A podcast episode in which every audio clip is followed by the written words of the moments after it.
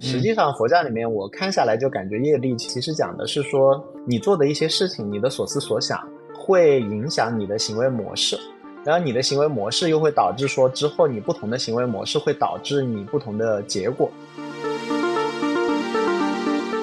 就最极端的情况下，如果我能造机器人，我能生产制造所有供我需要的东西，我不需要和你来交换吧。未来最有价值的是谁能垄断这个生产力，而不是你有没有钱去换这个东西。禅修的时候，最后一直在跟我们讲的一句话了：慢慢走，不要停，快快到，不用着急啊，慢慢的搞一搞。但是呢，坚持听一听，反正这一天可能比我们想象当中更快会到来，挺好的。有生之年可以看到这种东西，比看到外星人还嗨嘞。欢迎大家来到这个黑眼听书，因为我跟徐文浩主主要是定期聊天。那聊什么呢？那那个我待会儿可以聊一聊我最近那个禅修的经验，就是禅修的时候，呃，脑子里面念头纷飞，然后想到的东西都跟那个 AI 相关，然后可见这个禅修质量质量之差，差到极点。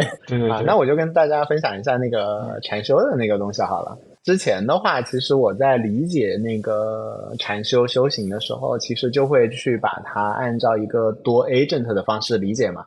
我们脑子当中会出现各种声音嘛，比如说你可能会出现一个什么善良小人，一个什么恶魔小人。小时候写作文嘛，对吧？你就小脑子里会有几个小人打架。那后来看到多 agent multiple agents 这个 model 的时候，就会觉得，对对对对对，就是有好多个 agent 他们在吵，你最后要定下来到底哪个 agent。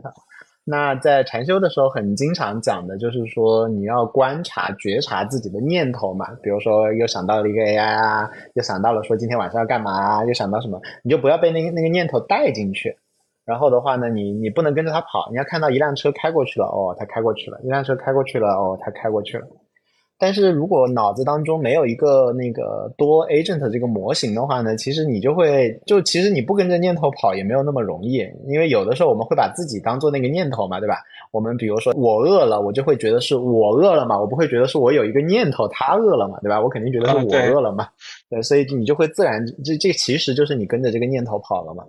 那多 agent 这个模型就是说啊，是有某一个自主智能体说它饿了啊，对吧？那你就可以决定听还是不听嘛。所以我以前就就看到自主智能体的时候，就觉得哎，这个东西蛮蛮适合让我来了解我的脑子的，那些声音我就可以不听它了。所以当时是这个想法，然后后来不是听我还你第一次听到 M O E 好像就从你那里，我还问你 M O E 是什么意思，后来一想，嗯，不对，这个更像是 M O E。对对，我觉得这个跟跟 M O E 还不太一样吧，我因为 M O E 你说，就 M O E 是就是你要看是在概念层面的，还是现在实际大家推测的模型层面。如果说概念层面，我觉得概念有点像做 agent 或者怎么样。但在如果从回到模型层面，就 M O E 就是说的假设，还是这些 expert 是会有一些共享的参数的嘛？就是说它其实不是多 agent，还是一个可能底层的一些智能或者参数的 knowledge 是共享的，只是上头分化到不同的专家层面是不一样的。它虽然叫 mixture of experts，就是，但它本质上至少在整个训练的过程中，它还是。一个模型嘛，OK，那那我就可能那个的类比还不太准确，因为我当时想的 MOE 的话，因为不同的 expert 管管不同方向嘛，因为比如说我们的决策甚至于会受到我们肠道菌群的影响嘛，对吧？甚至还有是一套是管生殖的那个部分，然后还有肠道菌群，其实就各种很不一样的嘛，所以我其实把 MOE 错误的理解成了它反倒。更多样性，其实按照你的说法，其实 M O E 是更不有、更没有多样性 是吧？就就 M O E，我觉得不是所有东西都适合跟人去比配，当然也可以啊。就是说 M O E，我觉得更像说我们在做某一件，一个人在做具体某一件事情的时候会做切换。嗯，就比如我在写代码的时候，其实我会非常专注，我其实就是想的都是呢，就这个这个代码的这所有的这个事情，你就会。切换到一个 expert 的状态，然后比方说有些人可能会弹钢琴，对不对？他在弹钢琴的时候，跟在写代码的时候，脑子里他在弹钢琴的时候，脑子里是不会闪过任何和代码相关的东西的。我是这个假设嘛？那么这个就比较像 M O E，就是说我是很多个 expert，每个技能呢，虽然在底层我们都是个人类，有一些常识是相通的。但具体到分化的技能，它完全不一样。我觉得更像这么一个比喻，它其实不太像不多个不同的人，因为它底层还是有共享的这个参数的。它呢也不像说一个人的很多念头，因为它一旦切到那个模型里，它是不再会借用其他的这些 head 里的这个东西，或者你讲它更像人格分裂，那还是更像那个 multiple agents 嘛，就是还更像是多多 agent 的嘛，多对 agent 但是吵来吵去的嘛。不，它不吵，就是它不再像我脑子里有很多个小人打架，而是我脑子里已经决定了，这个时候我决定用我的这块区域，或者说用这个能力，啊，对对别的小人都给，MOE 我闪开不吵嘛，但但是 agent 那边会吵呀，agent 那对对个那个对对对就会吵，所以类比的话，应该类比成还是多 agent。然后你刚刚讲到弹钢琴那个，倒是让我想到，就是其实我也觉得，我我有的时候看那个 GPT 的时候，是觉得说他是我，我会觉得我傻。就是我会觉得我其实跟 GPT 挺像的，就是很多时候看起来在思考，其实也就是脱口而出，而这个脱口而啊出非常依赖上下文。就是比如说你刚刚讲说，比如说弹钢琴的时候，他就不想写代码什么的嘛，这个还毕竟是两种事情嘛。我就发现我在同一种事情上，我给出不同的上下文，我的思路是不一样的。比如说我我如果用中文思考和用英文思考，在纸上写一些英文单词，我的思路就完全不一样。然后如果我在黑板上写和我在电脑上敲，在白板上写，我的思路又不一样。就是它其实就是它激活的好像是我的不同的那个一个神经网络的区域，然后的话它往外蹦词就蹦的不一样，它是根据根据上下文来的。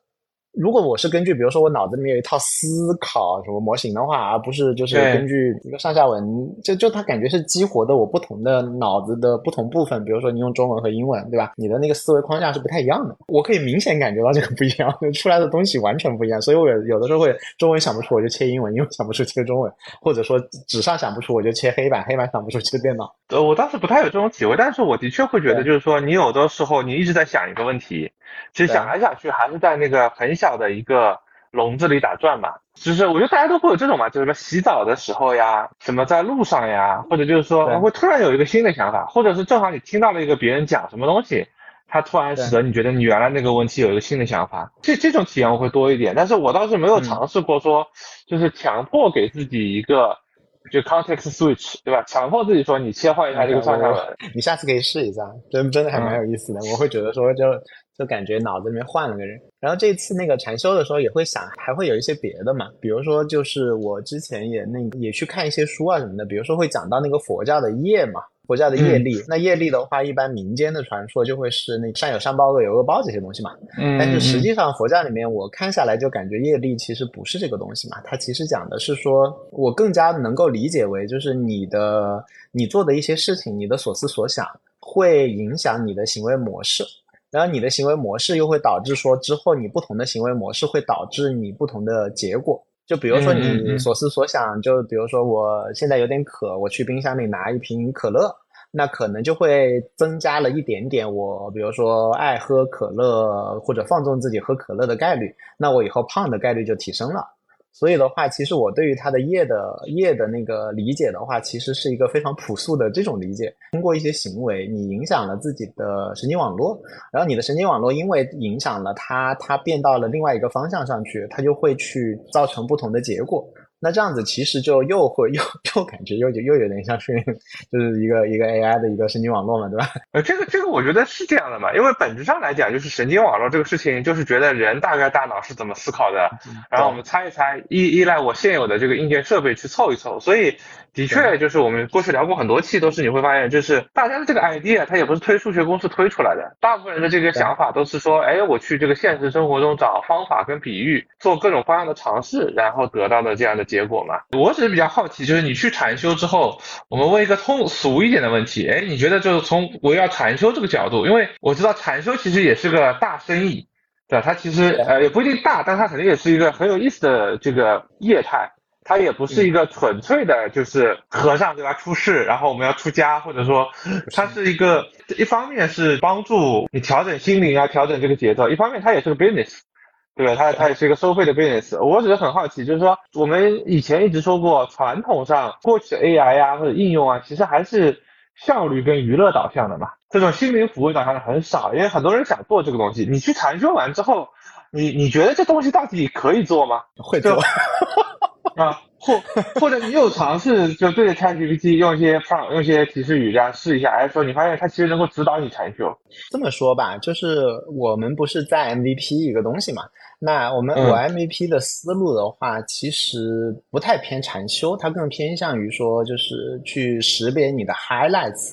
有点更偏向于识别你跑的时候，然后如何去识别中间的 pattern，然后让它重复的更多嘛。这是比较偏向于西方的那种，就是或者说阿德勒心理学这种。但是禅修和自我的觉观会完全不一样的一个角度，就是大家可能都听过一句话叫做“烦恼即菩提”，所以它就是烦恼中间产生智慧。就因为你要啥都不烦的话，其实你没有地方去分析自己嘛。所以的话，其实禅修的那个觉观的时候，其实一方面你要能够觉察到自己的烦恼，另外一方面呢，你要能够通过那个烦恼，比如说你通过这个机器，它比如说这个神经网络，它做错了某个事情，比如说该左转的时候它没有左转，那这个时候的话，它其实是要要你说，你如果功力够深厚，其实是你可以往下看的，去看到那个神经网络到底是哪些参数搭错了，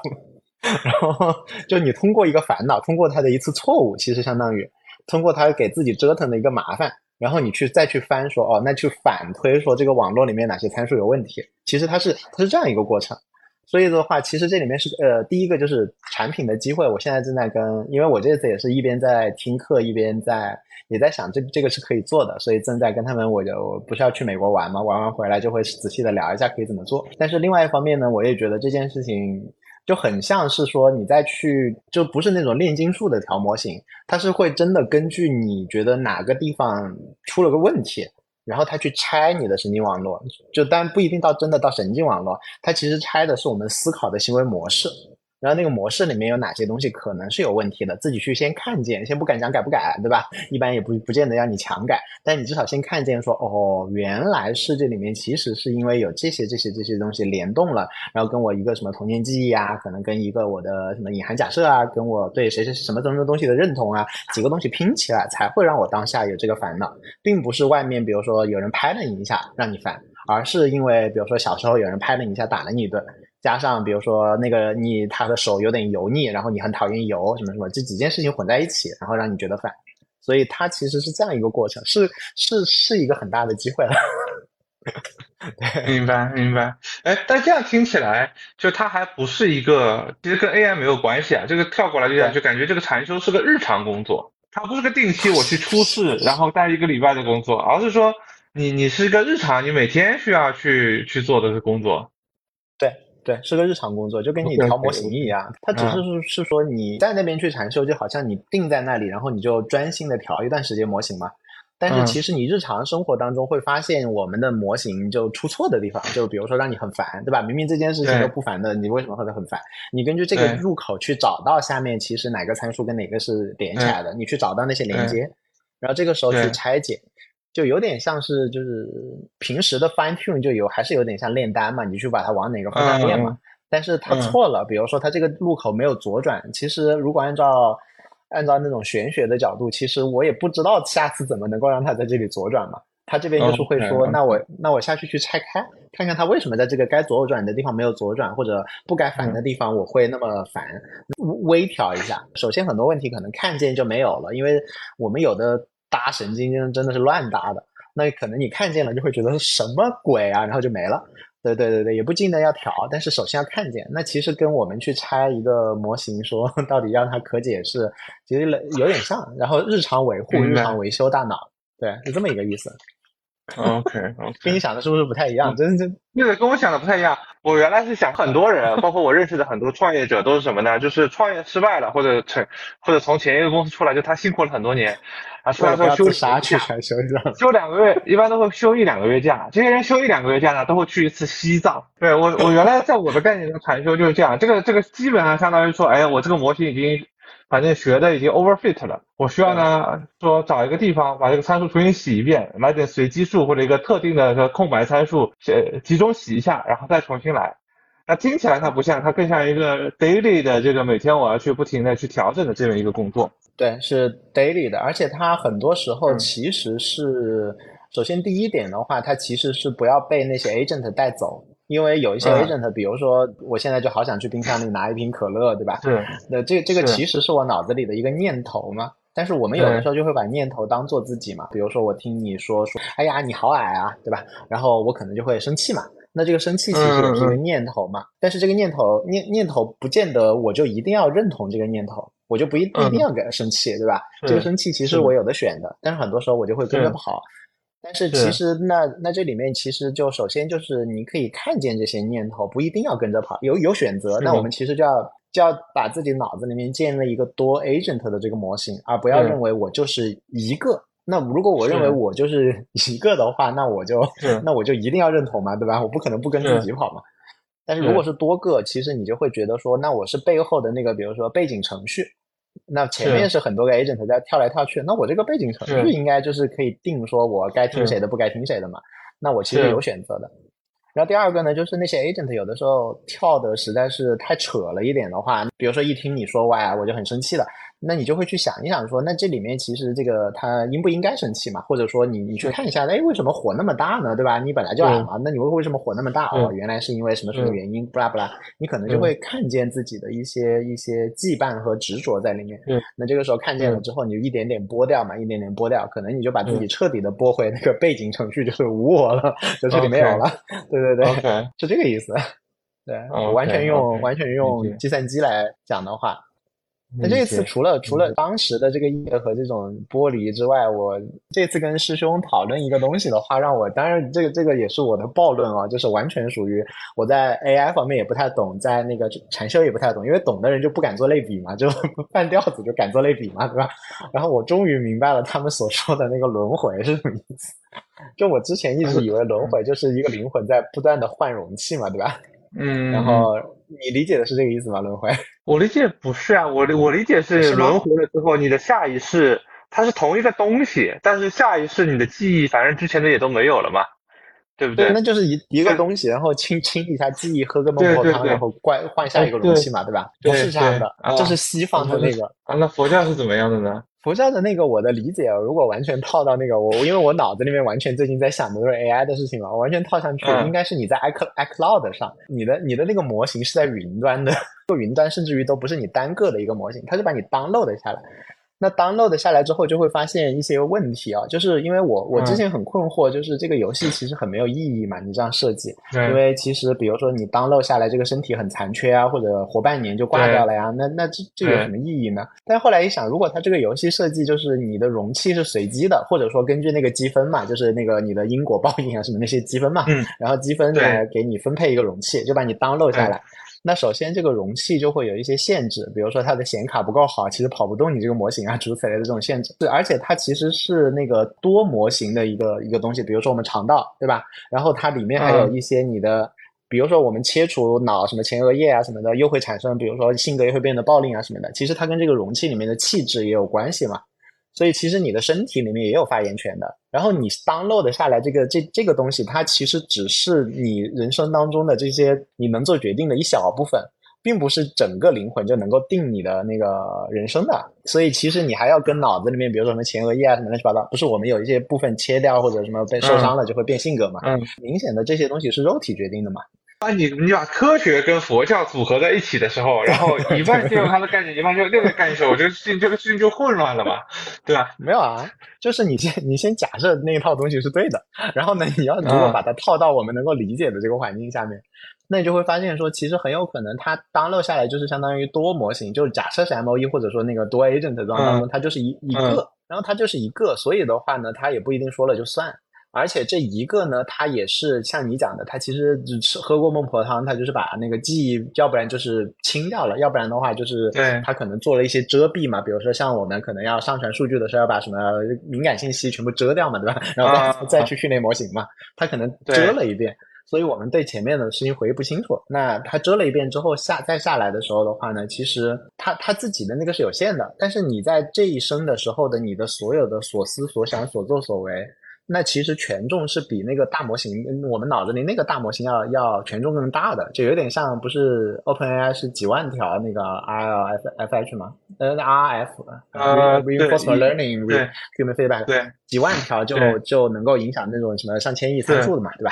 那其实是这个权重更大嘛。那你活在这一辈子，比如说小时候就被一个坏人老家什么的，他可能就是那个权重也挺大的，他影响你那个也能影响。所以那个东西其实挺可怜的。它并不是说你一个这个很牛的人，对吧？我是佛，然后我下来就就控制我的身体，然后我爱干嘛干嘛，不是这样的。他只是一个相当于就是进了一个委员会，然后呢在里面占了一个席位，然后呢还被外面。那下一个问题是这样的：如果按照这个逻辑，他变成了委员会的一个议员，他死了的之后，还是他继续被上传上去了？还是说这些委员会重新揉巴出一个新的东西出来？我的理解啊，我的理解是，它会上传上去，但是上传上去的话呢，会把你这一世的所思所为、行行动这些这些数据遮掉一层，就喝完孟婆汤之后遮掉一层，再去再去 fine tune 那个 model。就是原来那个 model 下载下来了嘛，但是你这一世做的东西，就相当于你的页这样子上传上去，然后又下一世再下载的时候，这样子就被带到了下一世，就相当于就就是其实是通过数据 fine tune 来实现的。因为我们前面讲那个业的话，如果我们把它解释成就是影响你的神经网络、影响你行为模式，从而影响你得到结果的概率的话，那其实它这个跨世的那个影响就是通过说这些行为和结果的那个数据。还是上上去了，上去了之后影响了那个神经网络，它在下一次下载的时候就到就画头胎就影响了，所以我当时就在想这些有的没的，然后我就一边想一边觉得这次真的是效果好差呀，念头一直在飞，然后就因为你应该没那么多想法嘛，对吧？你那就说明你你你是练的不错嘛，我就一直在想啊，我又我又在想啥呀？然后过一会儿啊，我又在想啥呀？然后就自己有的时候都忍不住在那在那说啊，天哪，我只做这里不想这个。对对对，这个时候过程模型还没有收敛，对吧？loss 还比较大，啊，随机性还比较强，就一堆的那个 agent 在那边，哎，我有一个想法，然后就在那边蹦出来，然后讲一通，我就觉得嗯，好像很有意思的样子。然后我一边觉得好不靠谱啊，一边觉得嗯，很有意思啊，很好玩，终于能够能够从理性上理解这一套奇奇怪怪的东西，要不然的话真的好难理解。但是实际上就是什么上传下载，其实它不满足那个奥卡姆剃刀了。满足奥卡奥卡姆剃刀，他是说你不要的假设吗？我我我不不要把一个这个这个宗教意义上的抽象概念跟一个科学意义上的经验主义研究出来的东西两个块，这两个东西都不太靠谱，在我看来，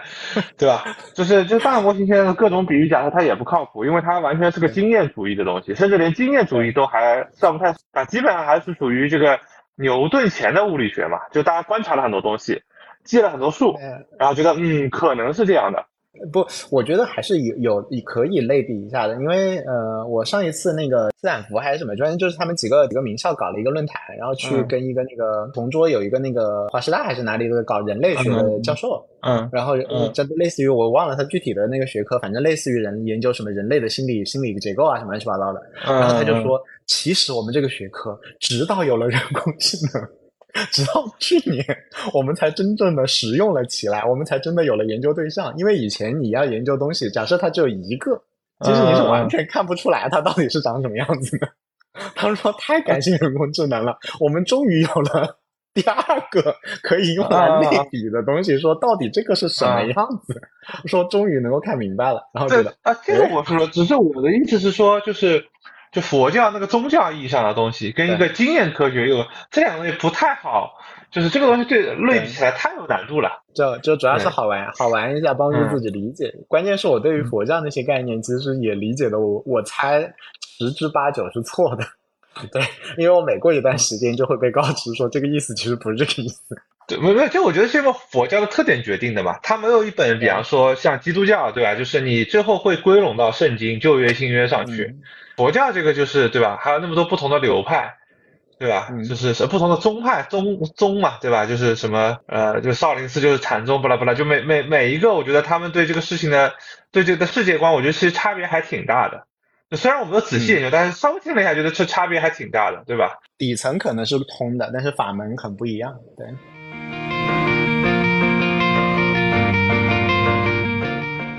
挺好玩的，想这些有的没的东西。我们之前都很靠谱嘛，就 来聊一点特特别荒谬的东西。就是前两天跟一个朋友聊，特别荒谬，就是他觉得这个按照他们现在的这个研研究进度，他们觉得这个 AI 取代人类是个很快的过程了。啊，就我们原来还在讲个五年、十年的过程，对吧？但是现在来看，就是大家都慢慢的，呃，反正我听说啊，国内这些头部的研究研发团队都觉得说，GPT 三点五这个事情应该没有什么难度。觉得 GPT 四可能大家再花点时间也能做出来，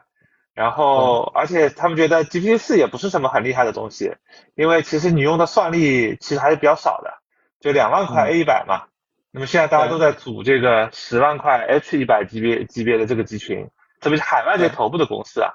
对吧？就就那就意味着说，你算力至少大了十倍以上，然后你数据量又可以再大十倍以上。按道理来讲，就是说，就是智能也会 scaling 嘛，会继续增长嘛。到了那个时候，有一个更强的智能，你说让它再普及到所有人去试用，我只是一个纯粹的工程问题啊，就怎么省成本，怎么裁剪，怎么怎么降这个成本的这个问题了。所以听起来，这个人工智能就要实现了。从我们 私下聊的东西和那个和看的公开的 Sam Altman 的他他的一些零零碎碎的话里面的话，应该大概率就是两年的事情了。对对对，而且这而且我听说 Google 他们不是要发那个 Gemini 嘛？反正就是 ChatGPT 刚出来的时候，Google 内部还是很慌乱的嘛。啊，但据说现在他们已经一点都不慌了。嗯，觉得他们应该他们也近期会发布嘛？反正最近也有这个，对，已经看到这种公开的新闻说 GPT OpenAI 很慌，他们可能想抢先发那个 GPT 四 Vision，就多模态的模型。对，我也看到了这个。说今说 Google 的那个的话，我也听说听说了这么一个版本。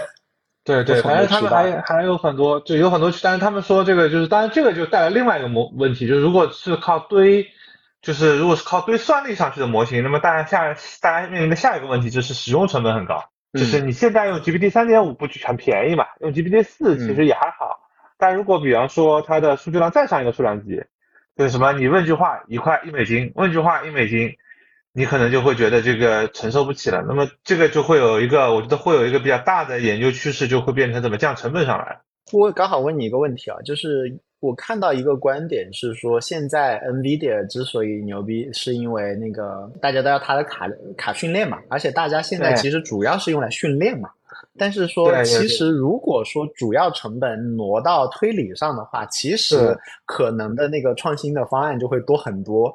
子弹训练确实就是大家可能就是它是绝对头部嘛，就是你想都不要想替代它。但是如果说换到推理上的话，可能就会。这这两者有很大差别吗？会有比较大的差别，就是说推理跟训练的算法本质上其实没有本质差别，但是训练的时候有一个问题，就是说你需要并行交换的数据，通过网络带宽去交换的数据会很大。OK，所以因为训练的时候我是必我是很多数据啊，你不是就是我们讲 transformer 有一个好的好处就是它容易并行化，而训练因为你要跑的数据量非常非常大，你希望它尽快训练，你不是说。我拿八张卡对吧，一条一条数据喂进去，那其实是你把模型切成很多个部分，然后部署在很多个不同的地方，然后再训练，然后中间会有大量的这个数据交换。那这个呢是说英伟达用了两个技术嘛，一个叫做 HBM 嘛，就是什么 High Performance Bandwidth Memory，就是我的内存到我的 CPU 芯片上那个缓存的那个通话速度尽量快。第二个叫做 Infinite Band 嘛，就是说我不同的卡之间可以接一个它专门的那个 NVLink 的线。然后这这块卡的算力可以读另外一台卡上的显存嘛？就这两个是对于训练是特别重要的，但在推理层面就可能就没有那么重要了，因为推理层面就就是你一个模型加载完了，其实都是一条一条数据进来，或者都是即使是你是为了性能也是小批次的数据进来，所以的确像你说的，就是说从硬件的角度啊或者各种各样的角度，训练跟推理的这个硬件设备的算力要求是不一样的。但是呢，我觉得这并不是说。英伟达的独家优势啊，因为我觉得英伟达的核心优势还是在那个呃先发的生态上，就是 CUDA 上。SBM 这个事情都不是英伟达发明的，HBM 是 AMD 发明的。是 AMD 当时做游戏显卡，想要找一些路子能够反超英伟达先发明的 HBM，如果我没有记错的话啊，这个并不是英伟达优势。而且如果你看最新的就是。呃，MLSys 就是机器学习的系统的这些论文里，就是大家的比较典型的一个观点，呃，也不叫，就是现在是，其实在训练层面，可能 Google 的这个 infrastructure 更强，因为 Google 他们有一个叫做 TPU 嘛，对吧？就是 Tensor 啊 Processing Unit，就是专门做这个张量的这个处理的。然后呢，那个更好吗？我还以为它比那个差。不，TPU 的单卡的算力其实是比呃英伟达的 GPU 要稍微差一点的。但是谷歌的基础架构团队非常强，强在做什么呢？前两天刚发了一篇论文，我我在群里看看到，但是我还没有去翻啊。就他们就是卡卡之间的互联，他们用的一些光通信的这些设备，它可以使得它的带宽比英伟达的那些 Infinity Band 还要再高一个数量级。所以从这个视角上来讲，就是说你才能够连更多的卡，然后就是说这些卡的算力可以更被使用满。因为现在在训练的过程中，GPU 的 load 大概最多也就跑到百分之五六十，因为有时候是算力在等数据传输，在等就是数据通过网络传输，或者数据从内存加载到卡上的那个缓存上来，静态的那个 SRAM 上来，因为那个更快嘛。所以现在卡的，比如利用率可能只有百分之三十几、四十几，可能最好能到百分之五十几。那 Google 其实说我的卡算力可能比你低百分之二十，但是我的利用率如果比你能更高，我的我带宽传输速度更快的话。我的集群可以更大的话，其实我是比你有更有优势的嘛，对对吧？而且我的可能是单卡算力比你低，但是我功耗也低嘛，因为我的成本还有部分是电力的成本，所以我觉得就是说英伟达当然还是有有巨大的先发优势啊，包括生态啊，包括这个东西，因为毕竟比如 Google 这个东西，所有人都面临一个问题，就是你只能租不能买，你只能通过 Google 的云服务来用这个东西，你不能买了自己建数据中心，这个跟英伟达是一个巨大的差别嘛。那第二个就是说 CUDA 嘛。基于 CUDA 的这一系列的这个东西是现在的整个工业界、学术界的标准嘛？你要去用 Google，你就得去用一堆呃其他的这个这个兼容层，就 XLA 啊什么这些东西。那这个东西的至少社区的大小跟这个这 CUDA 跟这个 PyTorch 比，呃什么 JAX 啊 XLA 都是比这个社区要小的。虽然 Google 也投了很多人，也有人在这个上面去做很多开发，它其实跟着还跟社区现在最新的模型跟的节奏都是挺紧的。但是你有两个弱势嘛？第一个弱势是，就是说我担心你的这个社区这个开发起来不方便。我有个新模型，哎，我要等你支持或者等你迁移。第二个我担心说，哎，你这个 TPU 我只能租，我不能买，对不对？万一你涨价呀，或者你怎么样啊？这个这个，或者你不给我用啊，或者说我想要用的时候用不上啊，我都没办法。那这哇，我们居然能从那么扯的话题呢，又聊到了这么扎实的话题。我顺着问问你一下，就是回到你前面讲的那个那个点，就是因为其实从各种小道消息看的话，其实都 AGI 快了嘛。那假设说我我们还是以一个务实的眼光，就当然我们待会可以聊一会儿那种什么社会学啊什么乱七八糟空大的东西。对，从务实的眼光看，我们该做什么呢？假设说今年年底中国的公司，比如说出现四家到三点五水平。然后，但是国外开始发四点五，然后明年年中的时候，国外发五，我们追到四，然后明后年的这个时候的话，那么大家都到，比如说五到六的水平，就是现在的相当于说一一个不太会出问题的研究生的水平，现在是一个老出问题、有一点怪怪的一个大学生嘛。如果整个社会就未来的两三年。我们既然已经知道大概率会朝这个方向发展的话，我们该做什么呢？啊，这个是个好问题，因为我我们也在想，我到底该做什么的，对吧？就是就是，其实我相信所有在做这个大模型的应用开发呀、融资的，这做什么垂类大模型啊，包括做什么通用大模型团队，之前都有一个假设，就是说我先怼点算力，我赶紧今年能搞出一个这个什么样级别的模型出来，然后再往后看，觉得前方可能道路还是很凶险的。就是我虽然后发，但是我能追嘛。但是现在看起来，就是说很有可能是这个是 OpenAI 呃 Anthropic 这种完全先发者和巨头的游戏。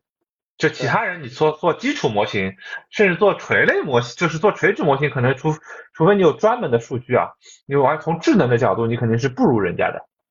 对，就你可能很难赶得上。但第二个演变的第二个问题是，如果它真的非常智能了，就是它的确一定会替代掉更多的工作。对，就期待工作这个事情会更彻底，而不会像现在就我们还在什么 Copilot 呀，我们觉得是还在梳理流程啊。它如果越来越智能，就是它不存在需要我一个人再去帮他去，就大部分人去校正它的意义就变得很小了嘛，对吧？所以我觉得从我这个视角，我觉得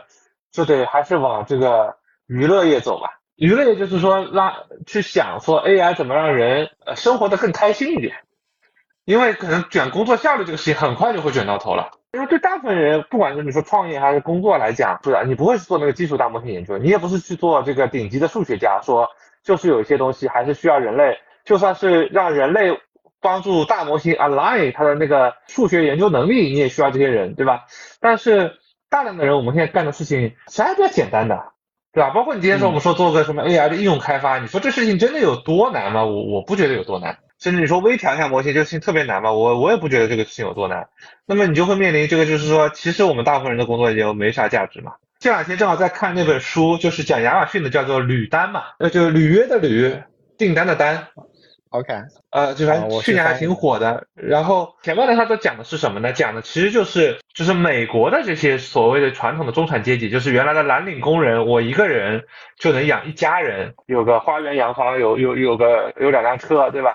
一个中产阶级生活是怎么在这个九十年代到两千，随着全球化，这些人生活是被怎么冲击的？OK，一方面是被这个就互联网巨头嘛，我觉得这个其实国内海外其实都一样，就是因为。高度的集中化，所有的中间环节都被打掉了，意味着这些就业机会都被打掉了。第二个是他们还更早受冲击，就是全球化嘛，就大量的这种制造业转移到什么中国啊、东南亚啊，或者这个这个过程中，这个导致就很多人就是生活还是很困苦的嘛，就是而且很也没有那么容易就能转型。可能半年前大家虽然觉得这个东西会有挑战，但这个挑战可能来的会要慢一点，可能是五年、十年。半年过去了呢，现在又有一些观点会变成，又变成 Sam Altman 那个观点，就是这东西可能会很快，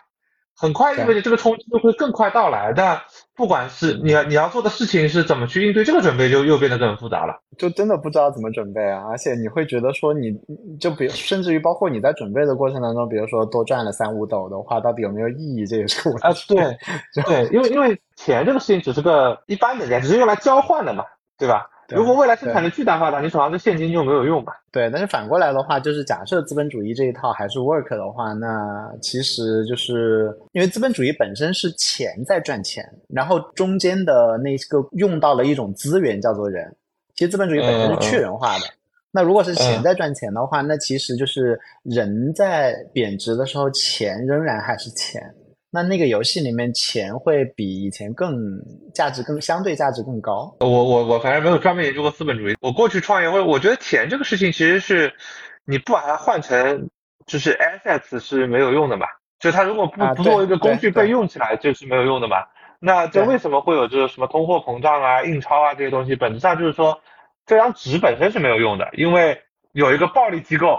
对吧？比如说美国，它因为它有这个暴力机构，它就可以印钱嘛。就包括现在说，其实没有人认，没有人认这张钱，其实你钱也没有用，是吧？呃，对对对，你核心的逻辑是，也不只是这样。第二个是说，这个钱必须换成一个呃资产，你可能才有价值嘛。嗯，就可能才，因为因为最简单说，如果我有大量的生产力，你有钱，我我可以不卖给你嘛。你我们最终需要的不是钱，我们最终需要的是什么？面包、牛奶。对吧？呃，牛排，对不对？红酒，我们需要的是所有的是这些东西吧？钱只是中间用来做交换的一个媒介嘛。但我的理解就是，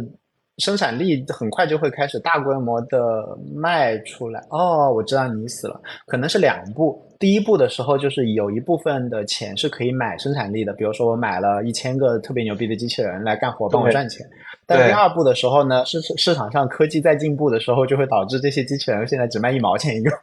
然后就人人手人人手一千个，那这个时候你你本来是十亿买了一千个，本来是要很赚钱的，但是一年之后你就发现这个东西已经跌到生产力本身就贬贬值了。或者说未来最有价值的是谁能垄断这个生产力，而不是你有没有钱去换这个东西。因为就最极端的情况下，如果我能造机器人，我能生产制造所有供我需要的东西，我不需要和你来交换嘛。对对，就是啊，我们就极端情况下生产力极大发展。啊，假设我们往最坏的想，对吧？就 Google 或者 OpenAI 这种公司是个 evil 的公司，然后它垄断了这个生产力。它因为我垄断了这个生产力，所以我什么东西我都能搞。你造枪也没用，我研发出来武器比你更牛逼嘛。对不对？我不，我的意思就是他们马上就应该造枪。如果他们只是像传统商业社会一样造生产力的话，那么有枪的人会把他们要求他们分出来嘛？他这个垄断是不可持续的。但是如果他有绝对生产力，他就应该用来造枪嘛？对对对，这个最后就会变成那些就是 Cyberpunk 的这个世界里的这这种科幻的这种巨巨头公司嘛？什么对吧？什么荒坂塔对吧？对，就 Cyberpunk 这种风格的，就是大企业垄断一切嘛。而且你面临第二个问题，就是大部分人在这个过程中已经失去价值了。今天他你还有价值的原因是，他还需要和你换一点东西。虽然他可能，呃，因为各种各样的你你你称之为剥削也好，你称之为这个不公平也好，但是你还有跟他有交换的价值嘛？但有可能一段时间以后，我都是机器人去制造，机器人去生产，我你就没有和我交换的价值了。我不需要你嘛，对啊，就是就是这个这个是一个最极端的情况嘛。换句话说，回到那个履单那个逻辑里，就是为什么美国的那么多原来的中产阶级今天突然就日子很难过？美国也现在也变成一个割裂的社会，也是因为这些人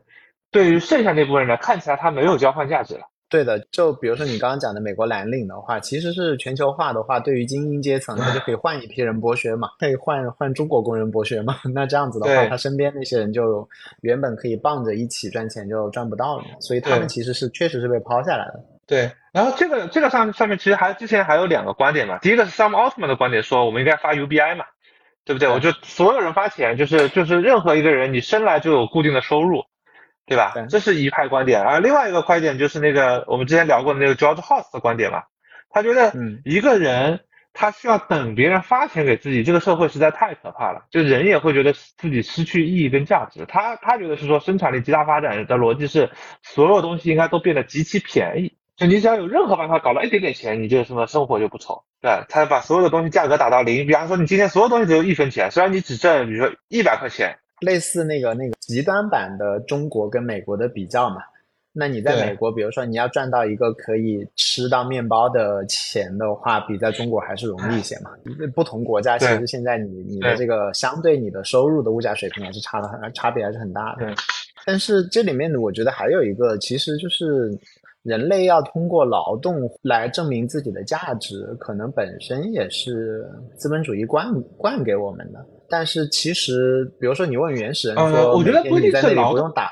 不用打，不不一定是劳动就有肉吃，他会觉得我人生失去了意义，好像也不一定。我的感觉是这样的，他不一定是劳动，就是人呢，他还是个社会性的动物，他需要在社会中有一个交换交换价值的方法。嗯，我我我觉得其实就是人需要一种叙事，然后我应该在叙事的过程当中觉得自己有意义。他不一定要需要交换价值，比如说大家都去禅修是吧？然后都去，比如说追求什么灵性觉醒，这其实也是一种叙事。他只要信这个叙事，现在就是你觉得人应该，比如说应该赚钱嘛，对吧？应该功成名就嘛，这也是一种叙事。或者为了建设社会主义祖国而奋斗，这也是一种叙事。嗯，那你只要相信任何一种叙事，或者我要做好事可以上天堂，这也是一种叙事。那你相信任何一种叙事的话都可以，只是因为现在资本主义，比如说赚钱这种叙事，它是太主流了，因为它它这个东西它是自己会自生长的，就是这个商这个模型太太好了，所以它就会灌到我们每个人都觉得你应该买那个你根本不需要的包。你为了买那个包的话，你就应该应该努力赚钱。那你怎么赚钱呢？就是你去做营销，逼大呃催大家去买他不需要的那本本子，对吧？嗯，就大家相互相互骗嘛，然后这样子创造欲望嘛。那但是这个东西它应该只是 N 种叙事当中的一个，对吧？对，大家都可以去追求灵性觉醒，是吧？对对对，这样子也可以，也不一定啊，就让 AI 去干活呗。那个，我有一次看王建硕有一篇文章，觉得很有道理。他说，AI 不会取代人类的所有的工作，呃，是所有的活儿的，因为有些活儿你就想自己干，比如说有一顿好吃的，你还是想自己吃；有一顿火锅，你还是想自己吃，对吧？所以有一些事情你是想自己干的，想自己干的就自己干呗。有一首歌你想自己听一下，你不能让他帮你听一下。但不管怎么说的话，如果这件事情真的是在。哪怕不说真的两年，真的假假设我们先做好最坏的准备，是真的，或者最好的准备是两年到的话，真的太可怕了。这个整个世界所有的基石假设全要崩掉。对，我觉得两年可能对吧？两年是个很很激进、很乐观的估计嘛。但是比如十年、二十年，我觉得是至少我现在认识的所有的在搞大模型的人，可能都觉得这个事情应该挺快的。看到几个公开的大牛的预测也是非常激进。就是他肯定比我懂得多嘛，我的理解就是他看到的那个，说不定他已经看到内测版的 GPT 五了，是吧？然后他们的那个，这个也不一定啊，这个也不一定，就是你要理解，就是就跟非就 Meta 前两年重重金投过 BR 一样，他们肯定也觉得元宇宙这个事情应该很快了。那我其实是为什么相信这个事情呢？因为我觉得 GPT 四其实已经足够牛逼了。对，就是我觉得至至少 GPT 四比一个平均的大学生强，强多了。啊，对，但如果是这样的话，其实你现在就是核心问题已经解决了，就关键路径已经搞完了，你现在接下来干的事情都是修修补补的事情。最差情况下就是 GPT 四不进步了，你只用了一些第一个帮他找了场景，然后在上面用比如说多 agent 或者什么稀奇古怪的方法把它挖掘了一下，场景匹配好，然后让它的能力挖得更深了一点。对，然后成本更低了，就已经翻天覆地了。对啊，成本更低了，然后各种外部的工具都连进来了。GPT 四大规模运用，一个人给你二十个 GPT 四做做做出来的各种垂直领域的应用，这这已经其实对生产力是一个极大的改变了嘛？对，我今天还看一篇论文，是讲那个他们一帮人拿 BCG 给了他们几支团队，让他们做对比测试，就他们在各个指标上都是就是有一个那个百分位的那个偏移，就是对于 BCG 这种素质，就是 BCG 还算是牛逼的人嘛，对吧？然后都都产生了极大的正面影响，就是用没用。就搞对照组，给他们分配一样的任务，然后然后测测每一项任务上的表现，巴拉巴拉巴拉。对，就是而且说说培训他用一下 GPT 四，跟不培训用也会有一点点差别，但差别不如那个用不用的差别呀。对对对。对，哎，那刚刚听你讲比较前沿的同学，他们是认为说，比如说从三点从三点五到四没有大的技术障碍，对吧？对我我听下来感觉是这样的。那从四到五的话，其实也没有技术障碍，只有算力障碍，是吗？对，说就你怎么定义五？就是我堆更多的数据，堆更多的算力，然后它更聪明了，是不是就算五？还是说我必须再有别的突破才能算五？就或者这样说，就是四到现四并不是现有的技术力的上限。OK，对不对？我的理解就是只要比比四聪明就算五，就是假设说从三点五到四有变聪明多少？嗯，然后再来一次这样的提升，我就认为它就是。那我觉得，我我听下来，我理解是他们的想要觉得是说，他们的判断啊，这件事情应该也没有那么难。就是国内毕竟现在还没有谁发了个模型说我已经明显超越三点五了，但是大家现在都已经比较有信心说我能够考到三点五，同时又觉得说四也没有那么难，同时又觉得超过四也没有那么难，他们这都只是预测了。国内没有那么多，没有那么多 H 一百呀，他们的信心从哪里来的呢？就是卡会卡在三力上呀。这这大家都在买卡，有很多卡都是要过一段时间才会到货嘛。哦哦，大家大家大家都下了很多单，买了很多卡嘛，对吧？OK，就是就是世界上有问题，总有方法搞定，是吗？对，因为买卡这件事情，它不就是个生产制造过程嘛，对吧？这个就唯唯一的障碍是台积电嘛，障碍并不在英伟达，因为英伟达的这个设计已经定了，只是台积电的这个生产制造能力嘛，能够能够排排产能够排多少嘛。啊不，我是说中国国内境内公司嘛，境内公司还是会卡在卡上面，就比较比境外公司会难搞一点。但这个不也听那个有好，反正国内也有很多创业公司，包括华为，不都在做那个对标 A 一百的那个卡嘛？而且他们都觉得这个应该也是能搞出来的。对我我也刚刚有朋友跟我讲说，他们投了 AMD 的神神神对标 A 一百，但是我的理解就是它可能能够生产出一片，然后然后性某个分性能。我我。啊，这是两件事情啊。第一个是这个芯片本身的设计嘛，第二个是生产制造嘛，对吧？这这是两件独立的事情嘛。对芯片来讲，只要流设计流片能够成功，意味着瓶颈就在生产，而不是说设计出来。毕竟你现在去设计芯片，它也不是手工，对吧？它最终也是找设备去做这个事，找这个晶圆去蚀刻啊，什么搞这个东西嘛。所以我理解，GPU 不受限于什么光刻机之类的，受限呀。但这个是生产制造层面的受限，不是设计层面的受限吧？啊，对对对对对，那还是会造不出来啊。我觉得还好吧，就不是，我觉得是这样的，就是至少这次华为的 Mate 这个六零，因为六六零给了大家一下子的很大，就是我们就看嘛，就是说至少现在爆出来的各种已经爆出来的各种信息，如果只要 Mate 六零它不是说什么打磨的或者靠库存的这种东西，就是真的是靠国产的，比方说光刻机。不管用什么技术能够大规模生产制造，就算成本高一点，那我觉得也不是问题啊，因为这意味着你已经成本高不是对吧？第一个是说，你说啊，我技术落后是三年前的，问题是你觉得三年前你用的这些硬件设备手机跟现在你用手机真的有那么大分别吗？你当然从商业的角度，从成本的角度，现在它有分别，但是说实话，我想想，三年前我你也刷抖音，现在不你还是刷抖音嘛？你并没有去做出多高级的说必须用多高级的这个应用。技术落后不要紧的，对，你技术的落后的两三年还是很容易赶的，就就怕的是说就是有有一个门槛一直跨不过去嘛，对啊？但如果这些门槛的确跨过去了，我觉得这个事情是具体的些，我们也不是什么涉密保密人士，也不知道这些东西，但是至少从现在看到的各种消息来讲，还是比较乐观的，因为华为 Mate 六零至少现在应该是在大规模的出货嘛，就而且就是如果是在自由市场里面，其实你的技术落后两三年，其实你就很难发展起来。但是在被封锁和打压的情况下的话，你落后两三年真的不是问题。对对，别人就给了会有市场来养你的，对的，就相当于这个市场是专门是给你养养你的。对啊对，否则的话就会一直一直被拖死卡涨不起来的。而且你如果真的有的话，别人的打压反倒也会松一些，就这件事情相辅相成的。对，这这这也是另外一个事情，这个是另外一种一些不确定的，就各种各样因素，我们也不知道，对吧？但是我觉得是说，至少目前看起来，即即使是现在这种你说有这种对抗脱钩，但是还是个联系很紧密的世界。而在一个联系很紧密的世界情况下，我并不是要发明创造，我只是要跟随嘛，我只是要说，哎，你们原来做过的，我能不能复现出来？这个我觉得是说，至少中国过去的互联网证明，什么你们这些什么大规模的机器学习啊，什么大数据啊，什么这种，呃，大家抄一个八九十分还是很容易抄的。做原创创新很难，说我们先推出 Open，先推出 ChatGPT 很难，但是别人有了这个东西，我们要抄一个，也不叫抄吧，因为你其实也没有拿到人家的源码，对吧？你你逆反向工程逆向逆向的复刻一个，还是做得到的。哎呦，这个还居然还挺有希望的感觉。当然了，如果整体做出来到底是有希望没希望也不知道，挺好玩。啊，我觉得做出来总是好事。我总觉得吧，就是科技这个东西就应该散播出去，就是大家都有。对，这个社会呢就会比较和平安定一点。一旦一家独大呢，他总是要来欺负，就是这不管谁一家独大，总是容易欺负别人。对，嗯。那你觉得能能干点啥呢？对吧？就是就是假设真的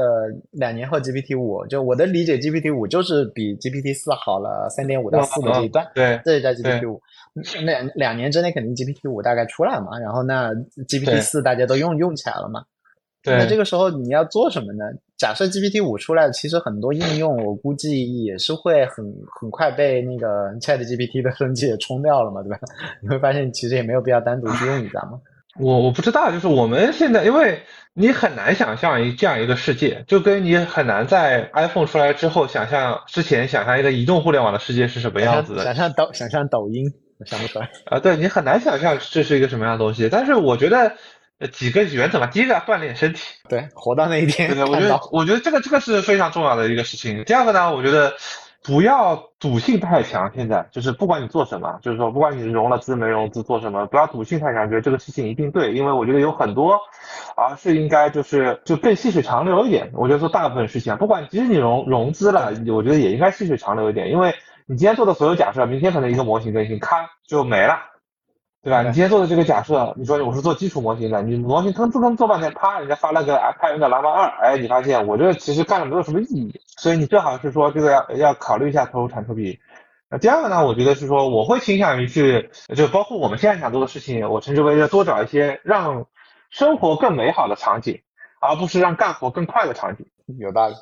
对对对，就是让是干活更快的这个场景吧。我第一个我觉得有很多人来卷，对，因为这个太显而易见了，对吧？就就导致其实是活干快更快了，但是你们让活干得更快，这些人也没有赚到什么钱。就跟制造业从美国转移到了中国，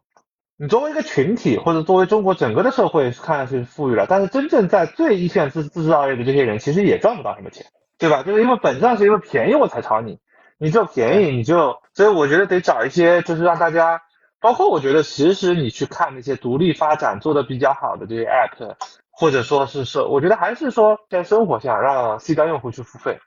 不管是中国还是美国。嗯，还还有一个原因，我觉得要做娱乐而不是那个生产力，是因为生产力的最大公约数太大了，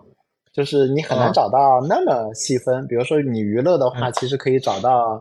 那种特别鬼扯的、特别 niche 的东西，但是生产力这个东西，你想想，就是大家比如说都用 Office，那这个东西就把，都用 Excel，这个东西覆盖就太太广了。但是你在那个比如说小小网红，对吧？也也存在着特别小的那种网红，所以会觉得相对来讲，这边的那种 niche 的机会会稍微多一点，可能活下来的概率大一点。对，我觉得一个是娱乐类的，第二个我我反过来我觉得是说，可能要做更多的这种社区类的内容了。就是说，原来大家其实都很忙，对吧？真的就是说，只能看看我，我会倾向于说，如果说你要做事情，你也可以不做 AI，你去做更偏线下的、更偏人跟人真实接触、打交道的这个事情，因为这个体验你是很难代替的。就跟咱俩虽然这样一直聊，但是有时候见面聊还是会感觉更好一点，对对吧？就是就是，尽管你可能可以每次叫外卖，但是你真的去一个饭馆吃饭啊，旁边环境也不错，这个菜也是现炒的，而不是个预制菜。对吧？你的体验也会更好。这个就是说，当生产力往极限发展了，你就得，你就不能再走那个有更有效率这个路了。对我是这个感觉。但有些可能是 AI 相关，比如娱乐，可能 AI 还能帮助我们做很多事情，对不对？那有些我觉得跟 AI 的关系可能没有那么大。你当然你可以利用 AI 去做更多线下的事情，你可以办社区啊，办这种对，就像你去禅修，你不可能说，哎，我们开视频会来禅修，这没有感觉的。对，我觉得毫无感觉。带个 Oculus，带个 Oculus 来，对吧？带个 Oculus Quest 来禅修，我觉得应该也没有感觉的。你还是得人到现场。我真的试过，我真的试过。它有一个那个 App 是专门在那个 Oculus Quest 上跑的。嗯。就它会在在你在那边在，然后你坐在一个荷花上面，然后你每次呼吸，你就看到那个东西。嗯。对对，但但但我觉得这个是你还是要到线下嘛，就是说这个我觉得也是另外一个嘛，就是说，因为线上我觉得感觉是，当然还会有空间，就是这些我觉得偏娱乐类的这些东西，或者偏这种体验类的这个东西。但是某种程度上讲，我觉得很多事情应该放在线下，线下的很多体验你是没有办法代替的。大家可以看各种旅游风景片什么，那你去现场看一下那个瀑布，跟你用 Oculus 看一下瀑布还是不一样的，完全不一样。所以说现在其实线上是传统行业嘛，线下其实你可以玩的花样对对对，我觉得是这样的，线线下线上更像个传统行业。你今天还是跟人家说电商，这是个传统的不能再传统的行业。对，还是得去体验。想想说，万一 万一那个 AI 比想象中快到，对吧？又出现什么事情？现在好好玩。我觉得我觉得不用担心，不用担心。就是 AI 如果真的非常快到嘛，大家这个就是你你说我们这种人说了也不算。我们这种人说了也不算，我就看他快点到吧，然后去想想嘛，对吧？对，我觉得反正是这样的，我觉得是可以多试试体验类的那，多多想想，就是说体验变得更好，而不只是是说，哎，这个东西能帮我把活干了，但是把活干了基本上是必然的。对，把活干了这件事情，就是就就其实是一个必然会发生的事情，而且最后应该也不是见得说是帮人类把活干完，是他自己就可以把活干完，这就更可怕了。好的呀，那我们今天就从禅修扯扯扯扯扯到了说大语言模型怎么练，扯到了说那个 可能应该过两年就来了，然后大家好好的开开心心的，对吧？禅修的时候，最后一直在跟我们讲的一句话的话，就很像刚刚说的，慢慢走。啊，不要停，快快到，就不用不用着急啊，慢慢的搞一搞。但是呢，反正也就就坚持听一听，然后呢，总总反正这一天可能比可能比我们想象当中更快会到来，挺好的。有生之年可以看到这种东西，比看到外星人还嗨嘞。啊，对对，就是你要想想，一年之前我们没有人周围没有我周围没有人相信有生之年能够看到什么人工智能把人的活都给干了。对，但是现在大家觉得这这不显然可以吗？哎，挺好玩的。哎，有生之年有这么好玩的事情很难得的，希望大家都命命长一点，看到这一天。对对对对啊，保重身体。虽然我们有点老，但还不算太老，对吧？你这毕竟不是六十了，对吧？对吧？大家不是最最佳年龄是吧？你现在三十干这个。好的好的，那我们今天就这样吧。然后大家早点睡觉，保保重身体，命命长一点最重要啊！祝大家长命百岁啊！关注我们的账号啊！好，拜拜，拜拜。I've got a record player that was made in 2014. Dyed my hair blue. It came out a C6 sort of green. I like vintage dresses when they fall just below my knees. I pretend I scraped them climbing in the tree.